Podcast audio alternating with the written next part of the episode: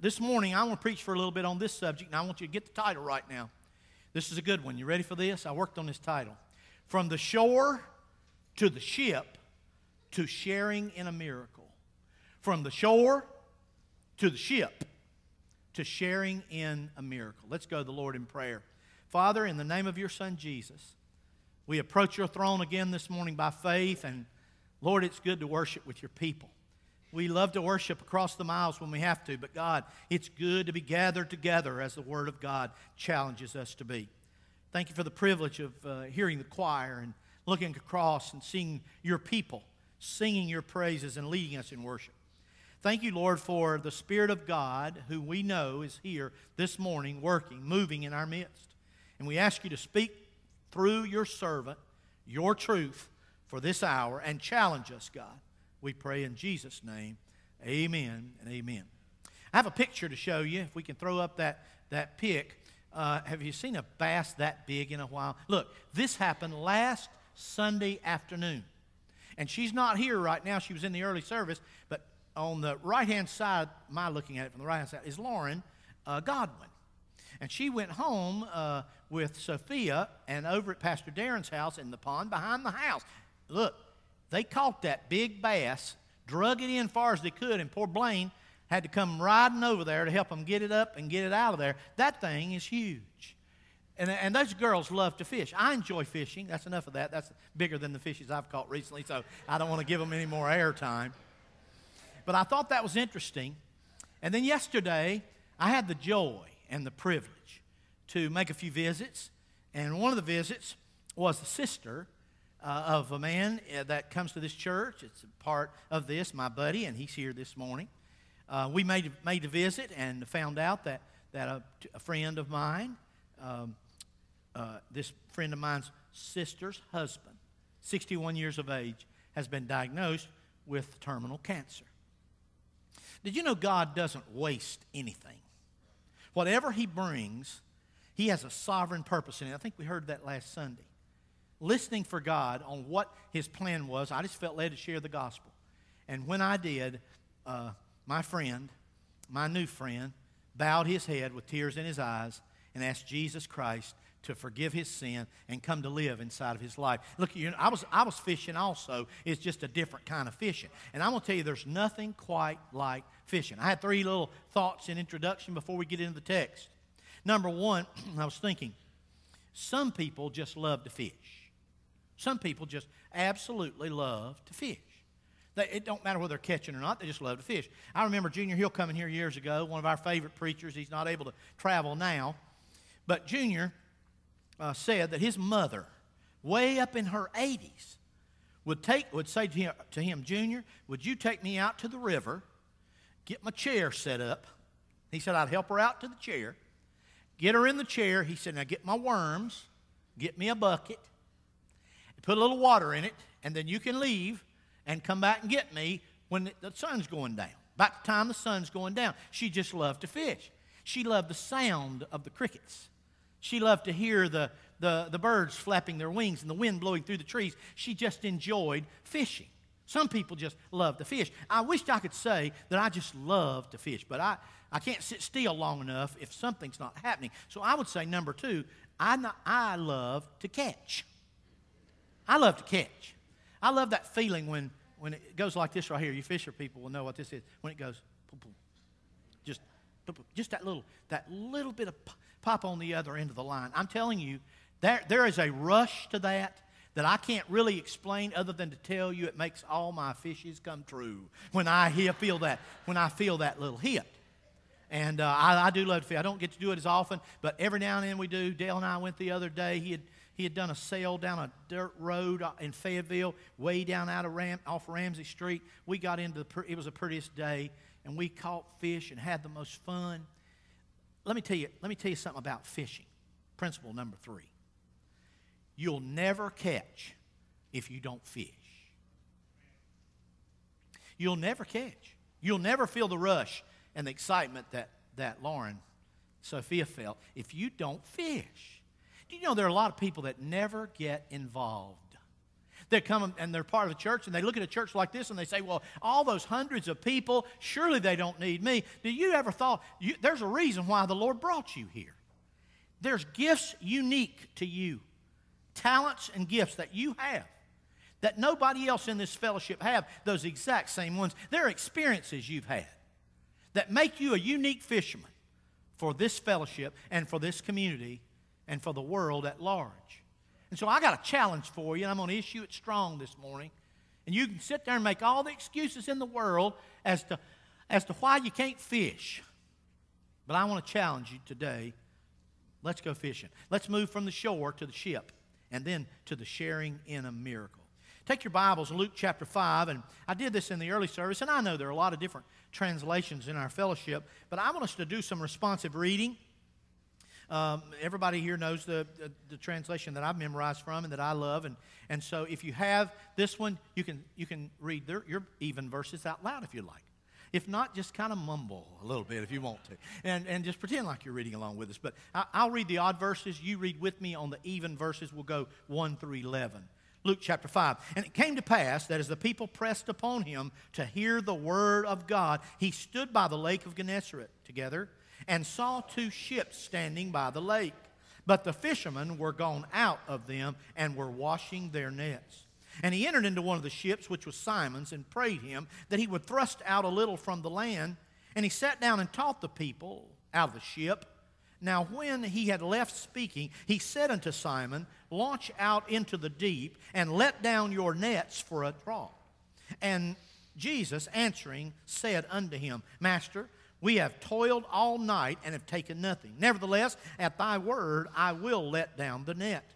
And when they had this done, they enclosed a great multitude of fishes, and their net brake. And they beckoned unto their partners, which were in the other ship, that's interesting, that they should come and help them. And they came and filled both the ships, so they began to sink. When Simon Peter saw it, he fell down at Jesus' knees, saying, Depart from me, for I am a sinful man, O Lord. For he was astonished, and all that were with him at the draught of the fishes which they had taken. And so was also James and John, the sons of Zebedee, which were partners with Simon. And Jesus said unto Simon, Fear not for from henceforth thou shalt catch men. And when they had brought their ships to land, they forsook all and followed him. May God add his blessings to the reading of his word. Let me give you a little synopsis of what's happening. These guys have been fishing all night, spent the whole night fishing, but it wasn't with rods, it, it wasn't with corks, and it, it wasn't with the spinner baits. It was with something called a drag net. There's probably not many people in this room in fact, I'll ask you, how many have ever fished with a large commercial drag net? Raise your hand. I see one, two, three, four or so in the room. This would be an approximately, I did some study on the period, about 100 feet long. It would be very heavy commercial material, and they would take that from their small boat and they would put it in a circle, approximately 100 feet around. And then they would draw it in, listen to this, hand over hand. This was back-breaking work for just the strongest of men. They would do this, and then they would take, if they caught a fish or two or a bunch, they'd put them in the boat. They would set the net out again and do it again and again and again all night long. This is the, the environment that we see in this uh, moment, these fishermen. Now, at, at a dawn, they would make their way to the shore. The sun's coming up. They're washing their nets, the Bible says. They're mending them because it's their livelihood. They're mending the nets. They're drying the nets where then they will fold them and then place them in the boat ready for the next evening. But this day was different. When they arrived, they saw this massive crowd of people. And they were wondering, and this is early in the morning, Jesus is there.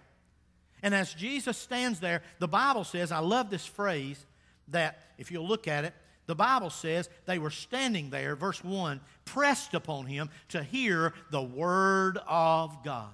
You know what the Holy Spirit said to me when I read that text? Did you know it wasn't just back in the first century that they were pressing upon the Lord to hear His word? Did you know today there is a definite desire on the part of a large portion of humanity to hear what God has to say? They're not so interested in what we have to say, but they really would love to know what God has in mind and what God is up to. And so, for that reason, we've taken the month of February to kind of walk through biblically what we can expect as the church of the Lord Jesus. In thinking about this, I thought about this crowd coming. Jesus had done miracles. You want to read some of the, the miracles? Look back at chapter 4 later and find when Jesus cast the devil out of someone. You say, Pastor, does that happen today? Can I tell you right now, the enemy is more at work than he has ever been? Can I tell you the power of the Lord Jesus Christ is still available to say, you know what happened yesterday? You know what happens every time a, born, a man becomes born again by the Spirit of God? The devil moves out and Jesus moves in. If you believe that, say amen. I'm going to tell you, the enemy wants to destroy you. He kills and he steals and he destroys, or he tries to, but greater is he that is in us than he that is in the world. They come to hear the word of God. I was thinking, wonder what in the world Jesus preached. What, what text did he take? And then I saw it up in chapter 4, verse 43. At the end of chapter 4, the Bible says, Jesus said, I must preach the kingdom of God to other cities. The good news that he's that the king has come. The good news that the king has come. Can I tell you something? When you meet this king, it won't matter to you so much of what's going on in Washington. matter of fact, here's my new verse for all of the political unrest. You ready for this? I was going to read it later. I'm going to read it now. Somebody said, Pastor, I'd like to hear what you have to say about all this. And I'm thinking to myself, no, you wouldn't, because half of what I say ain't worth a nickel. But I'll tell you something right now. Listen to this. Psalm 103, verse 19. The Lord hath prepared his throne in the heavens, and his kingdom ruleth over all. I'm going to read that one more time. The Lord hath prepared his throne in the heavens, and his kingdom ruleth over all. Did you know when you pray the model prayer and you say, Thy kingdom come, you know what you're saying? I'm stepping out of politics and I'm stepping into a bigger kingdom, and I've got a king named Jesus, and everything's going to be all right. That's what, I believe that's what that says. Now, notice with me, though, chapter 5, what's happening next. They come to the shore. Now, I know how I feel after I go fishing, and I don't fish all night. I've only done that once or twice. It was awful. I don't, I don't, because I, I love to catch. We weren't catching anything. We'd been there all night long. You know what happens with a bunch of Baptist men when they fish all night long and they're not catching any fish? They begin to think about little, little games they can play, little ways they can get you, jokes and, and things of that nature. I'm not even going to tell what they've done in time past, but I stopped going if it's because of that. Unless somebody calls me and said, the spots are running, pew, I'm going then. But I don't want to go when they're just when they're just fishing. But they fished all night. I can imagine he was tired. Come to shore, he was doing all this work. He's give out. And then in the middle of this, I'm not sure he really heard a whole lot of what Jesus said when he was teaching. There's not a lot of a dialogue in here about all of what Jesus did say. Peter was probably a little zoned out from being out there all night. And have you ever been up all night and then the next morning the sun starts to rise and that warm sun hits you? Boy, that's like a sedative. So I'm not sure how with it Peter was, but notice in a minute he's about to wake up bright and clear because Jesus says to him something. He says, Peter, I want to ask something of you. Would you push us out a little bit? Launch you out into the deep water. I just have been up, by the way, he said, I want to make a pulpit out of this boat, which is what he did. And his voice reverberated off that water, and everybody could hear it where they couldn't have seen him and heard him before. Now they can hear him. And then he says, Take me out a little further. Take me out a little further, a little deeper. And let's and get those nets, by the way, get your nets first, and then let's go out and then let down your nets for a for a, you know, I've, I, have i have said the wrong, I pronounced that wrong way so many times, I can't say it right now. Draft, drought, drought. I've said it three or four. You know where drought came from? What mother used to give us when we was little. Black drought. That's where it came from. I see that word, my mind goes back, and all kind of terrible memories uh, come from it.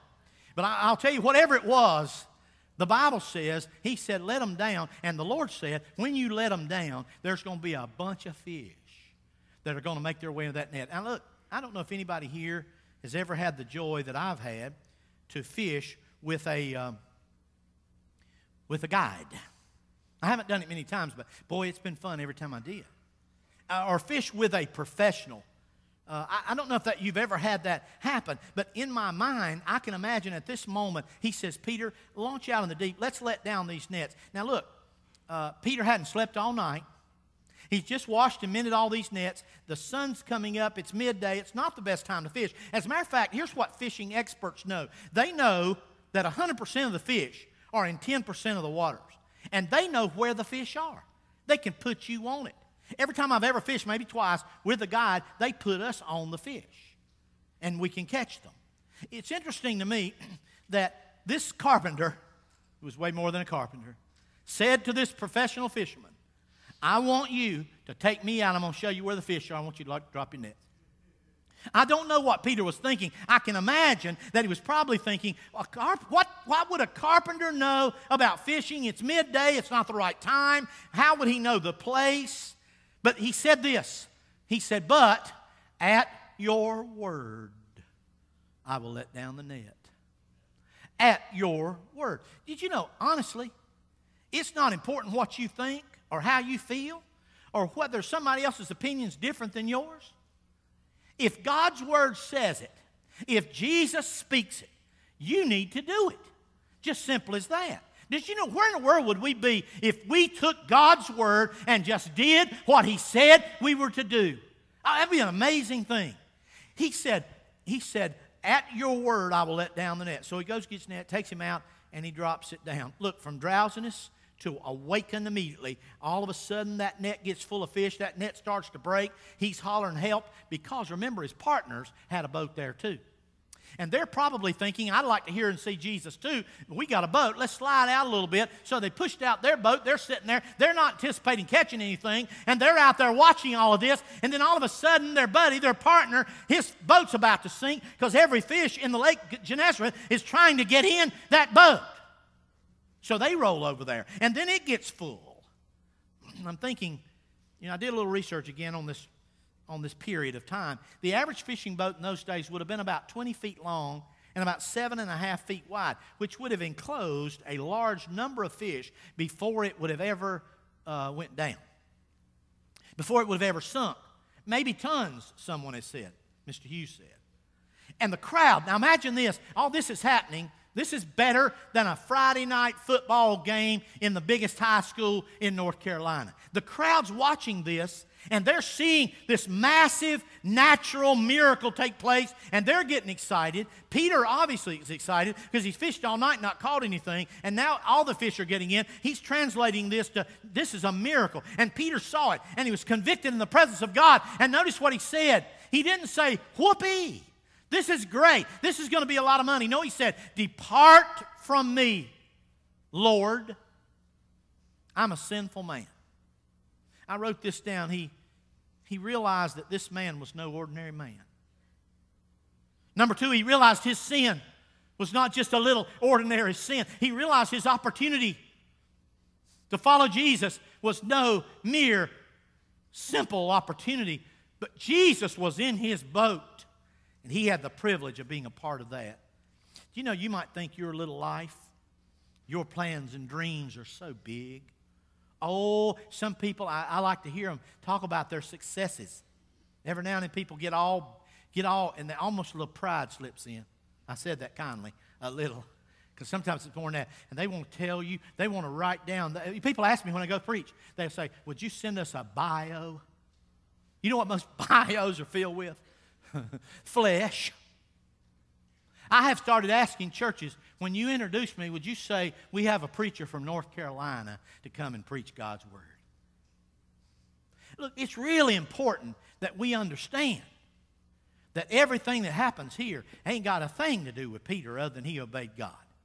It had everything to do with what Jesus wanted to do. And what's happened here and what will happen in the future will be all because of Jesus Christ and Him crucified. So if you got a pencil, I've got a you're going to be you're going to find yourself in one of these five categories that I'm getting ready to share right out of this story and then I'm going to close. There are five categories as to how to move from the ship to the or from the shore to the ship and then to sharing in a miracle. Number 1, the first group of people I see here are those who are waiting on the shore, just waiting on the shore. When Jesus when they get back to the shore, Peter and James and John are just washing and mending. They're just standing there waiting. They're waiting to finish it all up so they can go get some breakfast and go home and go to bed. They're just waiting on the shore. Did you know I know a lot of Christians like that? They're just waiting. I don't know what they're waiting on. They're not fishing, they're just waiting. They're just standing back waiting. They're waiting for something else to happen so they can complain about how bad times are. And they're just waiting, waiting on the shore. You don't catch any fish standing on the shore. Some are just waiting on the shore. I don't know where you're going to see yourself in a minute, but you may find yourself in one of these. Number two, there's a second group. I call these the ones that are washing their nets. These are people that's been fishing before, but they don't fish anymore. They're washing their nets. They're not fishing right now, they're just washing their nets. They'll tell you about how they used to fish. Preacher, years ago, I used to sing in the choir. I, you know, I can't no more, but I used to. I, I used to teach a Sunday school class. I used to share my faith. I used to give. I used to serve in the nursery. I, hey, there was a day I would have served on that core ministry preacher, but I just, mm, my back, I can't do it no more. Well, can you come and pray and bring oatmeal cookies? I mean, can you do something? I mean, I'm just asking, have you disqualified yourself to the point where you're talking about what you used to do and you just wash your nets? Now, I'm probably talking to some people, you didn't used to do nothing. You never, excuse that English right there. You, you, you, look, you never have served. And look here, you'll never know the joy of catching all them fish like Peter did if you don't get out there. The first group are those that are just waiting on the shore. There's another group that are washing their nets. Thirdly, there's a third group I see, and they're watching Jesus and hearing the Word of God. Now, look, you'd think these people are fine. This is the crowd, the multitude. There's more in this than anything else. Jesus is out there preaching on that boat, and they're standing on the shore or sitting on the shore, and they're listening to the Word of God, and they're getting fat, fat, fat with Bible knowledge. Oh, they're hearing Jesus. Ain't it sweet? I love it when our pastor preaches the Word of God and all of that, but they're doing nothing with it. They're not fishing. They're not a part of the miracle at all. They're just sitting there soaking it in. Those who are waiting, or excuse me, they're watching Jesus, hearing the Word of God. Number one was those that are waiting on the shore. Number two, those who are washing their nets. Number three, those who are watching Jesus, hearing the Word of God. Have you seen yourself yet? I hope not. If you have, let's jump over a few of these and get to the next one. Number, number four, this is the crowd. I'm kind of, we're getting closer to ones now that we're looking for. That's what today's about. Remember, I told you his friends that had taken their boat and east out a little? Not Peter's boat, maybe James and John on that other boat and they're watching and they're listening to Jesus. Third, or number four, there are those, listen to this, that are just wanting it to be true. They're wanting to see a miracle. They want it, they're not a part of it, but down deep, they just want it. They want it to be true that Jesus, when he said he's going to push out, that it really was going to happen and fish really are going to come. They don't expect many fish, they don't have their nets but they just want it to be true. Look, there's a generation, Pastor, of people that want the gospel to be true. They're for what we're doing. You know, every now and then people are critical because we're trying to reach more people and we build bigger buildings and we start new ministries and, and all that. I hear that regularly. I heard it this week. Some that think that it's more feasible to do it exactly the way Jesus did, and they want to stick us back in the first generation as if to say there was never anything that happened in the book of Acts that involved thousands of people. But I'm telling you right now, I believe if Jesus was upon this earth, he'd be right in the middle of the most aggressive place going after people with the gospel of Jesus Christ. But whether or not, I'm for all of it, by the way, one on one to thousands.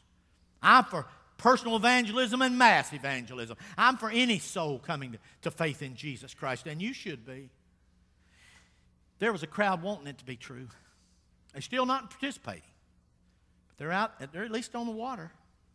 And do you remember what happened with this crowd right here? They're the ones that get the first opportunity.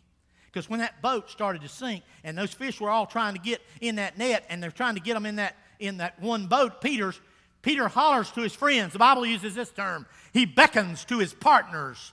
And they come running, they come running, rowing, and they're getting over there as fast as they can. And then they fill their boat up. And before long, listen, before long, that boat's about to sink. Here's what's awesome. What if there had been three more boats out there? They would have caught, they would have had even more. They would have retained even more. I'm thinking of those finally that are willing to participate, sharing in the miracle. You know what Peter said when Jesus said, Can I have your boat? Yes, Lord. I'm tired. And I fished all night. And I am a fisherman, you know. You're a carpenter. what he didn't know is the Lord made that wood and the trees that built that boat. the Lord made him. the Lord made them fish. The Lord made that lake. He could command all them fish to get in there. He said, I will, Lord. I'll let down the net. So he lets it down. But even a little mustard seed of faith, he was willing to participate and he got to share personally with Jesus in a miracle. From the shore to the ship, let me close, sharing in the miracle. Hey, where are you? Right now. Hey, you're at home watching? Where are you? I'm asking. Are you on the shore? You ain't fishing. What have you done to serve anybody? Hey, you know what this week I'm going to get to do? Or some, somehow or another, and we're going to be, Terry and I are flying out to preach somewhere for long, but I'm going to somehow get some soup. I'm going to get me some soup some way or another. I might make it myself. I'm doing a little cooking now. I'm going to help with that ministry, my core done ministry. Some of you got the email. Our ministry, we're going to help with that. I, I'm, I'm committed to it. Some way or another, I'm going to serve in that. You know what happened yesterday? Yesterday, a bunch of our folks were over helping with a habitat house. You're going to hear more about that later. And they got to see something really cool. You know what we did the other week? About 10 or 12 of us. There were people there that were 80 years old, and there were, there were people there. Let's see, how old is Megan? Megan's seven. From Megan to Rick Mowry, we were filling up those bags. Do you remember that, Megan? And we are filling up those bags for children that don't have any food on the weekends. Wasn't that fun? We had a lot of fun because we were filling those up. This is, I'm just talking about our Dunn core. And we were pre- preparing for 167 families that have nothing between Friday school and Monday. Did you know there's some things going on right now in our Clinton core? I'm looking at the Perrys thinking about the awesome opportunity to advocate for children who have been severely abused, to minister to them by providing a venue whereby they can share without having to multiply over and over. Look, I'm just giving you a few. In addition to that, we have children's work and student work and adult ministry and small groups and CEF where our young people are being trained to share the gospel and they're going into schools and they're going into uh, daycare centers and they're going into communities to share the gospel and we just need drivers and we just need some to provide meals i'm talking about the vision of our pastor and preparing by prayer to plant that church in Togo, Africa, and that church in Montana on the reservations. There are opportunities for me and opportunities for you every single week to be involved as little or as much as you can. Stop telling yourself and everybody else that you can't fish. You can fish. And it's fun to fish. And you probably won't know all the fish you've caught or been a part of seeing come to Christ until we get to heaven. And when we do, those dollars that we give, those time that we spend, those children that we change in the nursery, all of that translates to the propagation of the gospel. And no one way, including what I'm doing right now, is any more important than another way. Last week you were presented an opportunity, men of this church, young men in particular, and some not so young to step into a discipleship program of two years to go deeper with God.